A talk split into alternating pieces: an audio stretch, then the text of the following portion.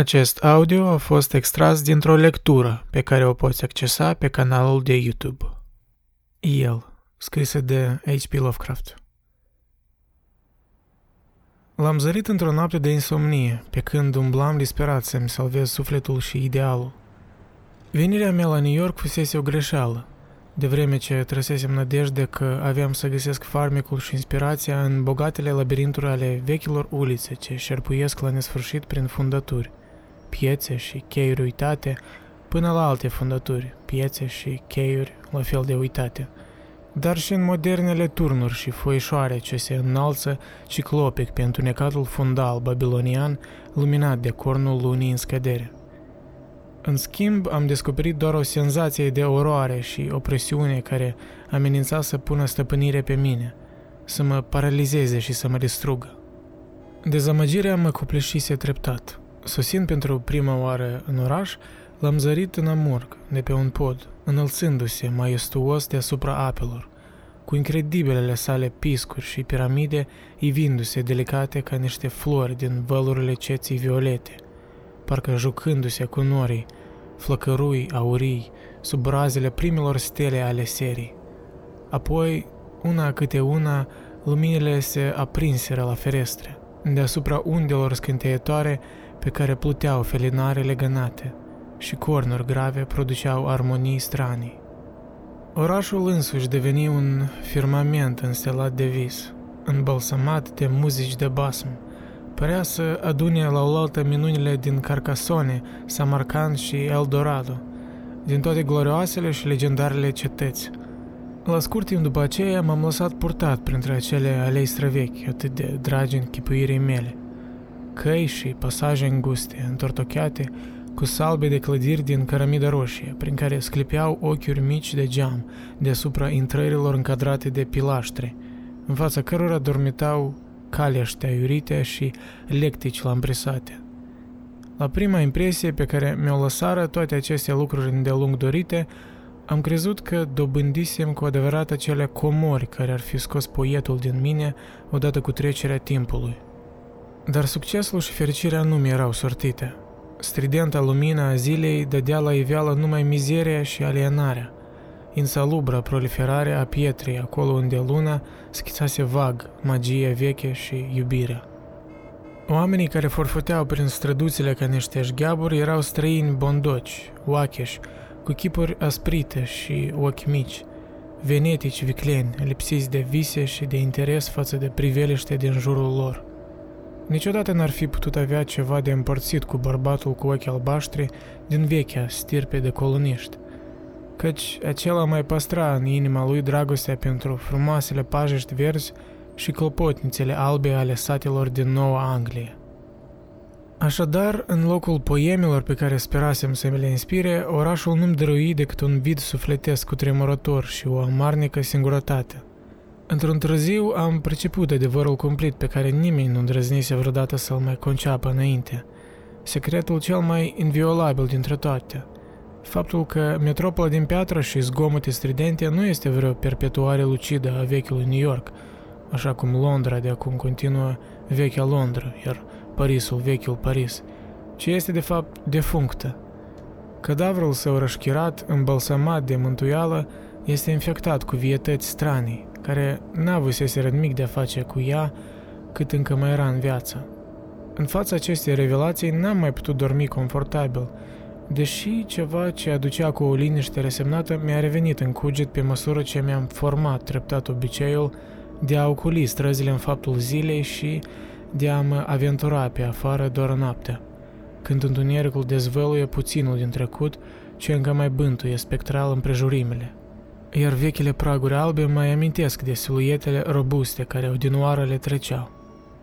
Cu această manieră de a mă liniști, am reușit chiar să scriu câteva poeme, încă neîndrăznind să mă întorc acasă la ai mei. De teamă să nu parcă m-am înapoiat cu capul în piept, ca după un eșec amar. Apoi, în timpul unei promenade nocturne, l-am întâlnit. S-a întâmplat într-o curte grotescă, tainică, din Greenwich – căci acolo mă stabilisem, în ignoranța mea, auzind că acel loc era refugiul predilect al poeților și artiștilor. Grădinile și casele arhaice, Neașteptatele piațete și fundături mă fermecaseră cu adevărat. Însă, când am descoperit că poeții și artiștii nu erau decât impostori cu gura mare a căror originalitatea se limita doar la farafastâcuri, ducând vieți ce nu făceau decât să discrediteze tot ceea ce înseamnă frumusețe pură, poezie și artă, am rămas doar din dragoste pentru aceste vestigii. Mi le imaginam așa cum fuseseră ele noi, când Greenwich era doar un sătuc placid, încă neînghițit de metropolă. În primele ore ale dimineții, când toți cheflii se furișau pe la casele lor, obișnuiam să cutreier singur printre meandrele lor criptice și să meditez asupra curioaselor taine înmormântate aici de generații. Aceste lucruri mi-au ținut sufletul în viață și mi-au dăruit câteva dintre acele vise și viziuni după care tângea poetul din adâncul sufletului meu. M-a întâlnit întâmplător, pe la ora două, într-o noapte târzie de august, cu cer înnorat, în vreme ce străbăteam o serie de alei separate, la care astăzi se poate ajunge numai prin pasajele umbroase dintre clădiri, dar care odinioară constituiau fragmente ale unei neîntrerupte rețele de ulicioare pitorești. Auzisem unele zvonuri vagi despre existența lor și mi-am dat seama că nu mai puteau figura pe nici una dintre hărțile din ziua de azi. Însă faptul că fusese uitate m-a făcut să le îndrăgesc și mai tare, așa încât le-am căutat cu o frenezie mai mare ca de obicei. Acum că le găsisem, curiozitatea mi se stârnise iar. Ceva anume din dispunerea lor sugera vag că puține, probabil, mai rămăseseră din nenumăratele ulicioare de altă dată, asemenea lor, obscure și ascunse între înaltele ziduri goale și clădirile pustii, dosnice, ori furișându-se fără filinare în spatele pasajelor poltite, nebănuite de hoardele de străini sau păzite cu strășnicie de artiștii taciturni, a căror trudă nu se săvârșește nici la lumina publicității, nici la cea a zilei. A intrat în vorbă cu mine neinvitat, remarcându-mi starea de spirit și căutătura, în timp ce studiam anumite intrări deasupra unor trepte cu balstrade de fier, palida lucirea imposelor bogat ornamentate, aruncând o lumină firvă asupra chipului meu. Își ținea în umbră propria figură și purta o pălărie cu boruri largi, care întrucâtva se potrivea perfect cu mantia demodată pe care o etala. Dar am simțit o subtilă neliniște încă înainte de a-mi se adresa. Silueta lui era foarte subțire, aproape cadaverică, iar vocea era extraordinar de blândă și de cavernoasă, deși nu neapărat profundă. Mă observase, zicea el, de mai multe ori în preumblările mele și a dedus că îi semănam în privința slăbiciunii pentru vestigii. Nu cumva mi-ar face plăcere să fiu călăuzit de unul cu o îndelungată experiență în astfel de explorări, deținând cunoștințe mult mai profunde decât ale oricărui nou venit? Pe când vorbea, i-am întrezărit fața în fasciculul de raze răspândit de la fereastra solitară a unei mansarde. Avea trăsături nobile, frumoase, chiar dacă îmbătrânite, purtând însemnele unui rafinament și ale unei ascendențe neobișnuite pentru epoca și locul în care ne găseam. Totuși, un anumit aspect al acelei fizionomii mă tulbura aproape la fel de mult pe cât îmi plăcea. Poate că tenul îi era prea alb sau fața era prea inexpresivă, ori prea din calea afară de străină celor locuri, ca să mă facă să mă simt în siguranță și în largul meu. Cu toate acestea l-am urmat, căci în acele zile amarnice, faptul că mă aflam în căutarea frumuseții și misterului celor de demult era singurul lucru care mă ținea sufletul în viață. Și am socotit că soarta îmi făcea o rară favoare de a întâlni pe cineva cu interese similare, care părea să fi mers mult mai departe în această privință decât mine. Ceva în noapte îl obliga pe tovarășul meu, înfășurat în mantie, să păstreze tăcerea. Timp de o oră, nesfârșită, mă conduse înainte, fără vorbe de prisos, făcând doar cele mai scurte comentarii în privința numelor vechi, a datelor și a schimbărilor survenite în timp, călăuzindu-mă în înaintarea mea prin gesturi largi, în vreme ce ne strecuram printre interstiții. Străbăteam culoare în vârful picioarelor, ne cățăram pe zidurile de cărămidă și odată ne-am și târât în coate și în genunchi printr-un pasaj boltit foarte jos din piatră, a cărui lungime imensă și meandră chinuitoare sfârșiră prin a-mi șterge din minte orice noțiune de orientare geografică pe care mai reușisem să o păstrez. Lucrurile pe care le-am văzut erau foarte vechi și magnifice, sau cel puțin așa îmi dădeau impresia în cele câteva raze de lumină prin care le-am zărit. Și n-am să uit cât oi mai trăi șubridele coloane ionice și pilaștrii scobiți, stâlpii gardurilor din fier cu urne în vârf, ferestrele cu lintouri și cele în formă de evantai, atât de decorative, ce păreau să devină tot mai bizare și mai pitorești pe măsură ce pătrundeam mai adânc în inepuizabilul labirint ieșit din negura vremurilor de odinioare. În drumul nostru n-am întâlnit pe nimeni și, odată cu trecerea timpului, ferestrele luminate deveniră tot mai rare. Primele felinare pe care le-am întâlnit în cale erau cu petrol și cu un model rombic demodat. Mai târziu am remarcat câteva cu lumânări în ele. Până la urmă, după ce am străbătut o fundătură terifiantă, unde călăuza mea a trebuit să-mi indice drumul, ținându-mă cu mâna lui înmășunată printr-un întuneric să-l cu cuțitul, către o poartă de lemn îngustă dintr-un zid înalt. Am ajuns într-o porțiune de alee luminată la fiecare a șaptea casă. Erau felinare din tinichea, incredibil de coloniale, cu vârfuri conice și găuri perforate pe lateral. Această alee urca în pantă, fiind mai abruptă decât credeam că era posibil în această parte a New Yorkului. Iar capătul ei de sus era blocat integral de zidul acoperit cu iederă al unei proprietăți private – dincolo de care puteam zări o cupulă palidă și coroanele arborilor, conturându-se pe fundalul unui văzduh care cernea o lumină vagă. În acest zid se găsea o mică poartă cu bolta joasă, dintr-un lemn întunecat de stejar, prinsă în ținte, pe care omul se apucă să o deschidă cu o cheie grea. Conducându-mă înăuntru, el mă călăuzi pe un drum cufundat în bezna cea mai neagră, am pășit amândoi peste ceea ce părea să fie o potecă șternută cu pietriș și, într-un târziu, am urcat o scară de piatră până la ușa casei, pe care o descuie, făcându-mi loc să intru. Am intrat împreună și pe dată mă luă cu leșen din pricina unui iz de veșnicie mucidă ce ne ieși în întâmpinare și care trebuie să fi fost rodul insalubrelor viacuri de putrefacție. Gazda mea păru să nu ia în seamă și, din curtoazie, am păstrat tăcerea în vreme ce mă conducea în sus, pe o scară în spirală, de-a curmăzișul unui coridor și într-o încăpere. L-am auzit încuind ușa în urma noastră, apoi l-am văzut trăgând traperiile ce ascundeau trei ferestre cu ochiuri mici de geam, care abia se întrevedeau pe fundalul cerului brăzdat de fulgere. După ce se apropie de cămin, scăpără amnarul și aprinse două lumânări așezate într-un candelabru cu 12 brațe și, cu un gest, mă invită la un taifas în surdină. În această lumină slabă am descoperit că ne aflam într-o bibliotecă spațioasă, bine mobilată și lambrisată, ce data din primul sfert al veacului al XVIII-lea, cu frontoane splendide la uși, o încântătoare cornișă în stil doric și cu o etajeră deasupra căminului, sculptată magnific și terminată într-o volută cu o urnă în vârf. Deasupra rafturilor pline de cărți, la intervale regulate, de-a lungul pereților, atârnau portrete de familie frumos lucrate. Toate căzuseră pradă enigmaticei patine a timpului și vădeau o neîndoielnică asemănare cu bărbatul care acum îmi indică un scaun, lângă o grațioasă masă în stil Chippendale.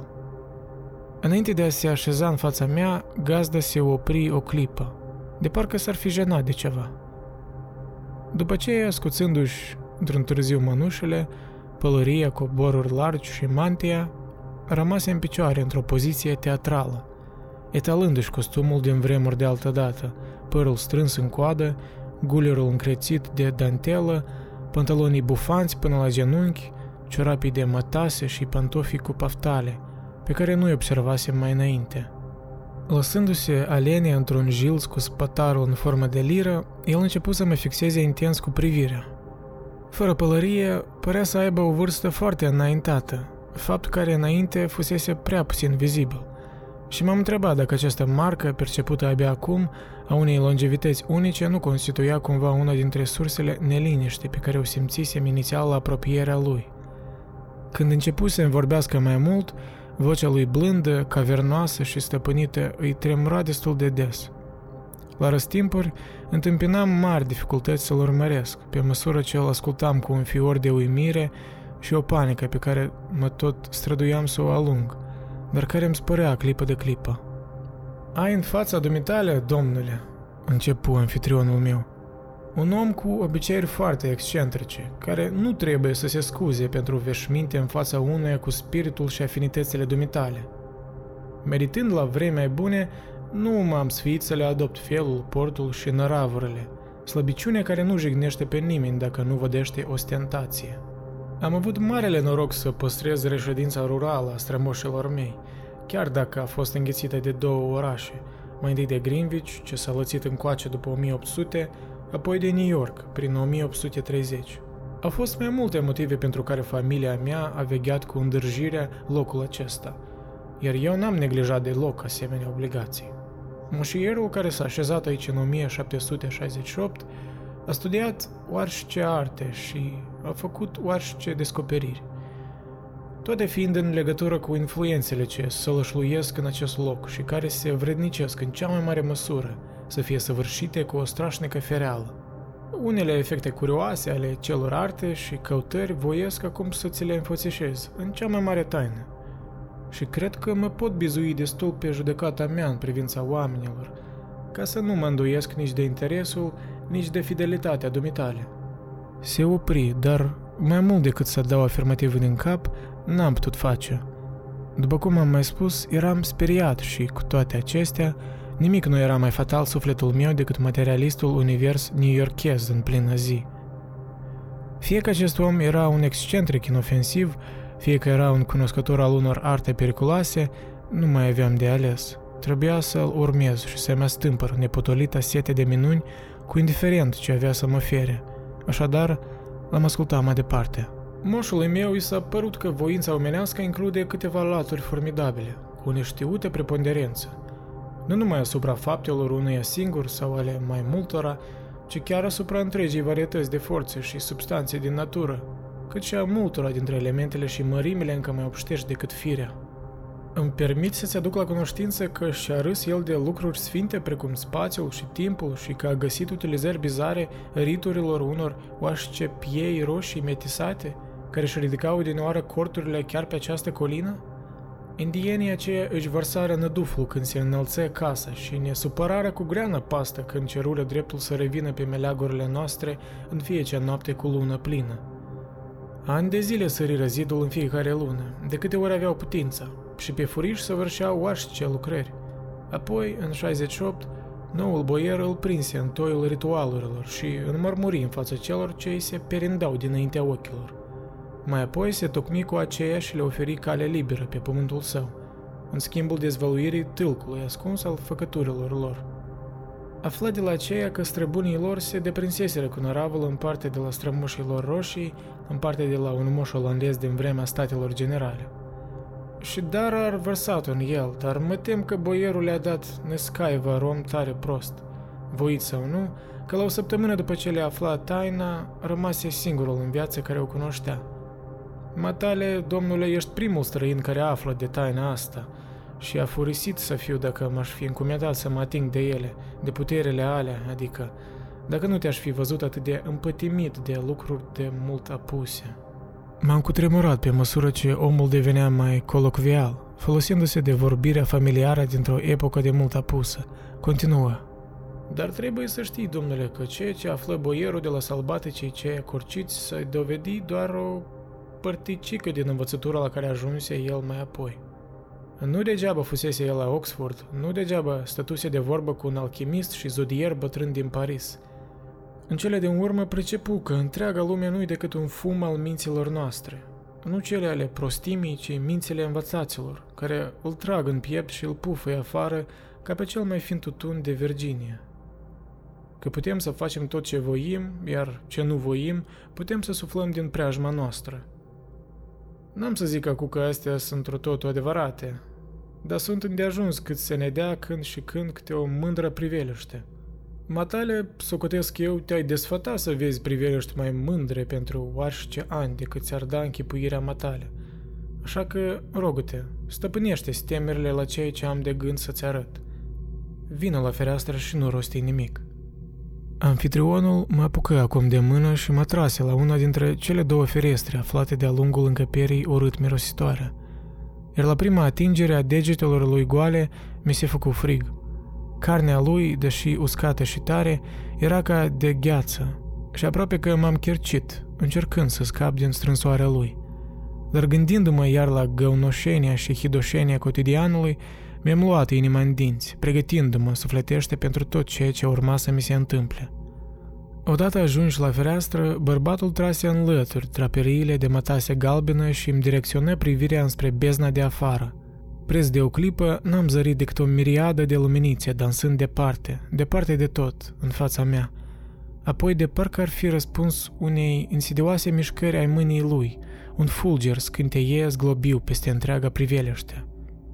Acum, înaintea ochilor mei, se întindea o mare de frunziș luxuriant, virgin, în locul nenumăratelor acoperișuri la care se aștepta oricine cu mintea întreagă. În dreapta, fluviul Hudson licărea drăcește, iar în depărtare, chiar în fața mea, am văzut sclipirea infectă a unei imense mlaștini cu apă sărată, peste care zbura o constelație de licurici. Fulgerul se stinse și un surâs diabolic lumină chipul de ceară al bătrânului necromant. Așa era mai înainte de veacul meu, mai înainte de veacul noului boier. Să mai cercăm odată, rogu-te. Mi se făcu rău, încă și mai rău decât răul provocat de odioasa modernitate a acelui oraș blestemat. Dumnezeule mare, am șoptit, poți să ajungi în orice epocă? Și când, în cuvință cu un semn din cap, dezgolindu-și cioturile negrite ce odinioară fuseseră dinți galbejiți, m-am ținut cu putere de draperii ca să nu cad – dar mă ajută să-mi găsesc echilibrul cu acea îngrozitoare gheară rece ca gheața și mi-a făcut odată insidiosul gest. Din nou fulgerul țâșni, dar de această dată priveliștea nu mai era cu totul străină. Era Greenwich, acel Greenwich de altă dată, cu câte un acoperiș sau șir de case pe aici, pe colo, așa cum îl vedeam acum. Totuși cu minunate pajiști și câmpuri verzi, cu petice de verdeață din islazul comunal – Smârcul încă se mai zărea sclipind în zare, iar dincolo de el am distins în depărtare clopotnițele ce constituiau pe atunci întregul New York. Trinity Church, St. Paul's Chapel, cât și Brick Church ce își domina suratele. O pâclă subțire de la fumul locurilor de lemne plutea peste întreaga panoramă. Am tras adânc aer în piept, dar nu atât datorită acelei vedenii, cât a posibilităților pe care închipuirea mi le evoca înfricoșată. Ai putea, ai îndrăzni mai mult? L-am iscudit cu o teamă de care cred că se lăsă și el cuprins pentru o secundă, dar rângetul diabolic îi reveni. Mai mult? Ce mi-a fost dat mie să văd te-ar preschimba într-o stană de piatră. Îndărăt, îndărăt, înainte, înainte. Te uită, prostovan plângaci. În vreme ce mormăi printre dinți ultimele cuvinte, mai făcu încă o dată gestul, aducând în văzduh un fulger mai orbitor decât oricare dintre cele anterioare, preț de 3 secunde am zărit o priveliște ce avea să-mi bântuie de apururi visele de atunci încolo. Am văzut cerurile viermuind de ciudățenii zburătoare, iar sub ele o metropolă negurată, de calvar, cu terase gigantice de piatră, cu piramide înălțându-se blestemând spre lună și lumini diavolești venite de la ferestrele fără număr. Colcăind sinistru pe faleze aeriene, i-am zărit pe locuitorii orașului, cu pielea galbenă, cu ochi oblici, înveșmântați oribil în robe portocalii și roșii, dânțuind demențial în freneticele bătăi ale timpanelor, în zornăitul crotalelor obscene, în tânguirea maniacală a trâmbițelor, ale căror lamentații neîncetate urcau și coborau, ondulându-se ca valurile unui imund ocean de bitum. Spun că am văzut această priveliște și am auzit cu urechile sufletului, parcă blasfematoare cacofonie ce o însoțea. Era împlinirea înfricoșată a întregii orori pe care acel oraș cadaveric mi-o trezise în suflet și, uitând de orice îndemn la tăcere, am urlat și iar am urlat, întrucât mă lăsau nervii, iar zidurile trepidară în jurul meu. Atunci, în lumina fulgerului muribund, am observat că anfitrionul meu tremura și el. O spaimă cumplită aproape că șterse de pe figura lui furie ce-i schimonosea trăsăturile, strănite de țipetele mele – se clătină, se agăță cu toată puterea de draperii, ca și mine mai înainte, sucindu-și capul în toate părțile, ca un animal hăituit.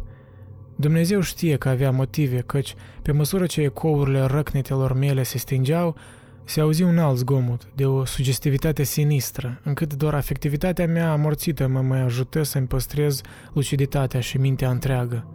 Se auzea scârțuiatul ușor și constant al treptelor de dincolo de ușa zăvorâtă, ca și cum s-ar fi urcat până la noi o hoardă de indivizi desculți sau cu încălțări din piele, iar la urmă precautul, consecventul zângănit al clanței de bronz ce licărea în lumina slabă a lumânărilor. Bătrânul se repezi cu ghearele la mine și mă scuipă prin aerul muced, lătrând cuvinte grele în vreme ce se legăna cu draperia galbenă pe care o ținea strâns. Lună plină blestemat să fii câine schelălăitor. I-a chemat și ei au venit după mine. Picioare în mocasini, strigoi înghițiți variadul draci roșii. Nu eu i-am otrăvit cu rompi ai voștri. Nu v-am păstrat eu taina mărșăvă? Ați băut până ați crăpat blestemaselor și acolo ați vinuit pe boier. Plecați de aici, dați drumul la Ivarul ăla, n-aveți ce căuta aici. În acel moment, trei bătăi ușoare și bine calculate făcură să se clatine la îmbriurile ușii. O spumă albicioasă se adună la gura neliniștitului magician.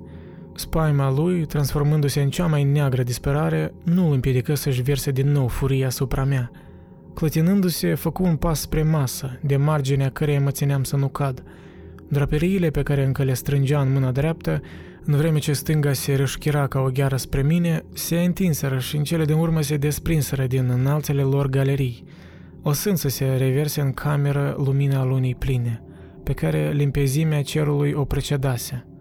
Sub razele verzui, flacăra lumânărilor păli, iar încăperea îmi renoi impresia de putreziciune cu izul ei fetid, cu lambriurile ei cariate, pardoseala stricată, vatra dărâmată, mobilierul șubrezit și draperiile zdrențuite. La fel mi se păru și bătrânul, fie din același motiv, fie din cauza fricii sau a vehemenței lui. L-am văzut zbârcindu-se și negrindu-se pe măsură ce se apropia, clătinându-se și străduindu-se să mă sfârșie cu ghearele lui vulturești. Numai ochii îi mai rămaseră întregi, fulgerându-mă cu o incandescență dilatată, ce creștea în intensitate pe măsură ce chipul îi se micșora, carbonizat. Bătăile se repetau de acum mai insistent, iar de data aceasta parcă sunau metalic. Arătarea neagră din fața mea ajunsese doar un cap cu ochi, ce încerca neputincios să se rostogolească pe podeaua care se năruia, ca să se apropie de mine, la răstimpuri scuipându-și sleit fierea fără moarte. Lovituri iuți asaltară lămbriurile puturoase din care săreau așchii și am zărit lucirea unui tomahawk despicând lemnul ce se frângea.